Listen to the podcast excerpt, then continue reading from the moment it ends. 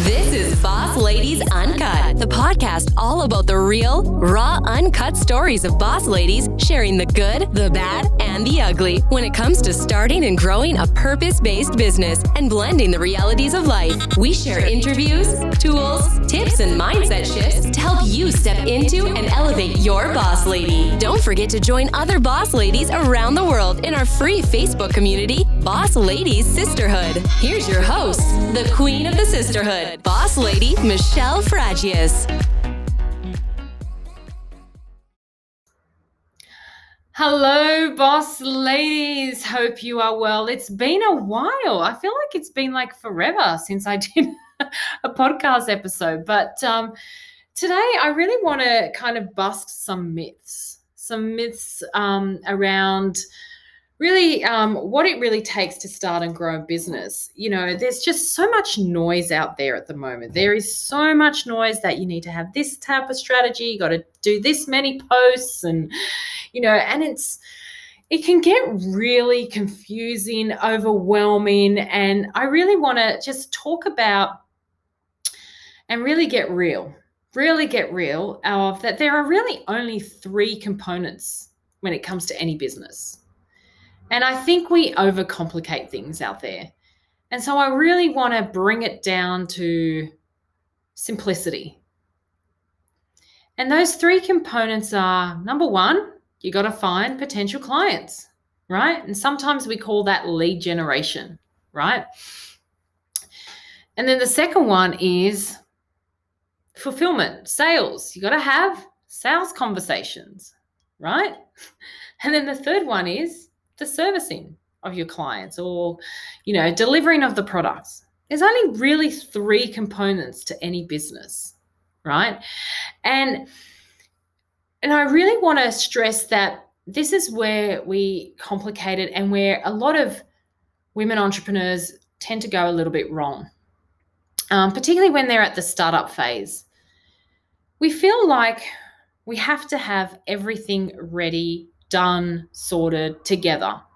Like have everything together our website together, our logo done, our branding, all of that, right? And so what ends up happening is a lot of the women invest in those areas first, right? So they put their money right in that space first because somehow, somewhere, someone told them that you got to have all of that together. And I feel like that's a bit of a mask because I feel like women are doing that because they're hiding. They're hiding kind of their identity, working behind a, a, bit of a logo, or they're a little bit afraid, a little bit afraid to just really step out there and, and really just be them. Right. And so I want to kind of turn it back around to the first thing in any business, to have any kind of business, is you got to have clients right? Otherwise, you don't have a business. So, the first thing and the first place that you need to put your energy and focus to is about finding your potential clients. And so, and often people talk about that as called lead generation. And lead generation has many, many different threads to it you you hear it oh lead generation oh that that's all about funnels. Get the right funnel for your lead generation networking connecting all of that. There are so many different components but when you're at a startup phase when you're in that first year the thing you need to look into or put your energy and focus is connections. Who are you connecting to right? Really get firstly getting clear on who's your client and you know but finding your potential clients, where do they hang out?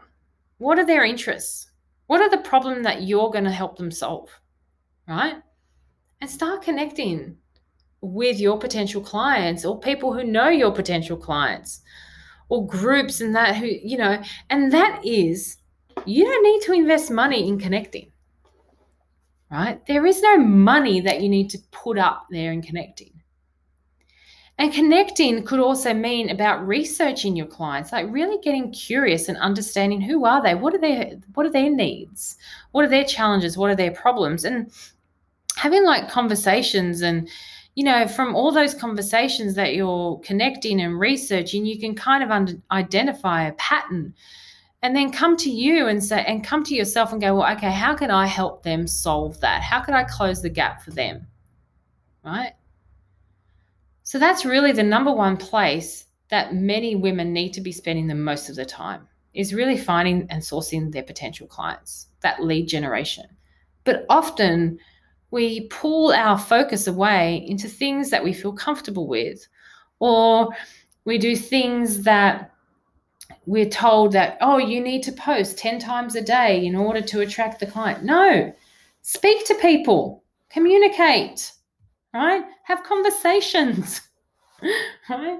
And I know that, you know, this is something that we all work in different ways in doing that. So if you're comfortable doing emails, do it via email. If you're comfortable on Messenger, do it via Messenger. Just connect, right? Just connect and don't and and and i just want to say don't connect with the intent to sell oh my goodness please that is just such the old way of doing business such a masculine style and not even masculine even some women do it too stop connecting with the intent to make a sale for crying out loud it's the most inauthentic way to build a business and if you want a business that's built on you right? Look at how you're connecting with people. Like, really understand who they are, what they are. I mean, you might not even have something what you that um you might not even have the solution for them, but maybe you can, you know, connect them with another person that might have it. Right? So, connection. Spend your time in lead generation and connection. So, the second component of any business is sales conversations. You don't have a business unless you're spending time in the sales and in the enrollment piece, right? This is your vision. How are you enrolling people in your vision?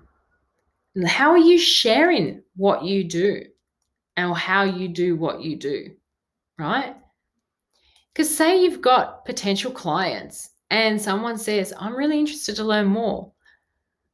That is a potential sales conversation that you could have, right?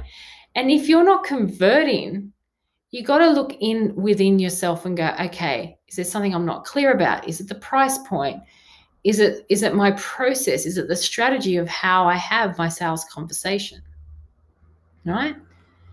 Stop trying to be someone else in the sales conversation as well. Be yourself. Like be genuine. Like it's like a connection. Be you, right? Truly, deeply connect and say, what is their thing they're interested to know? Tell them, this is what I do. Like, be you. Come to truth. Don't try and be someone you're not. If you want to be better at sales, then work on that. Work on that becoming, right?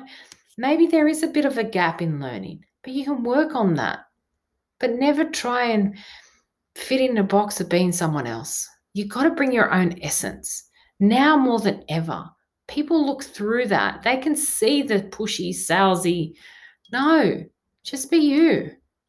And you don't want to get, I mean, sales is about service. How can you be of service to that person? And you don't want to go into a space of convincing, right?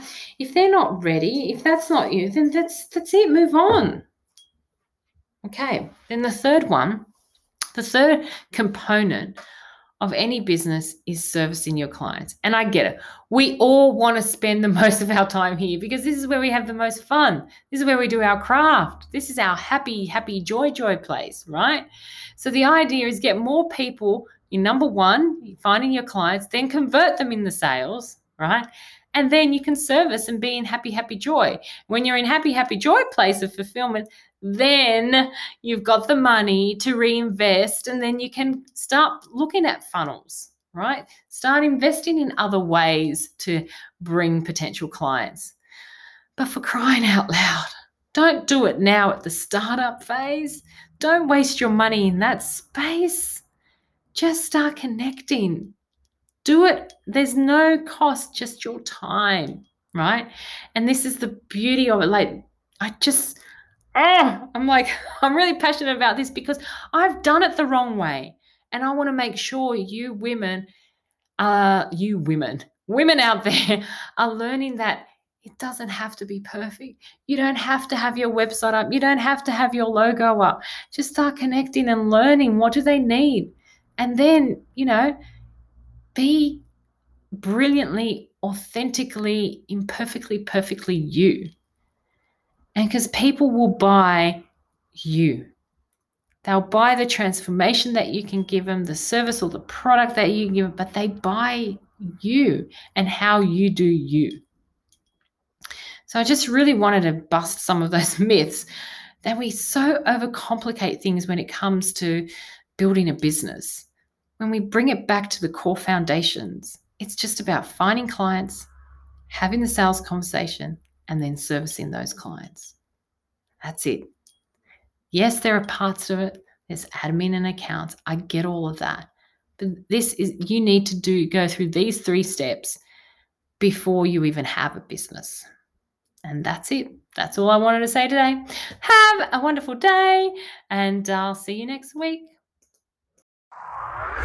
If you enjoyed today's episode, subscribe or post a review and share it with another boss lady. Don't forget to also join us and other boss ladies around the globe in our Facebook community, Boss Ladies Sisterhood.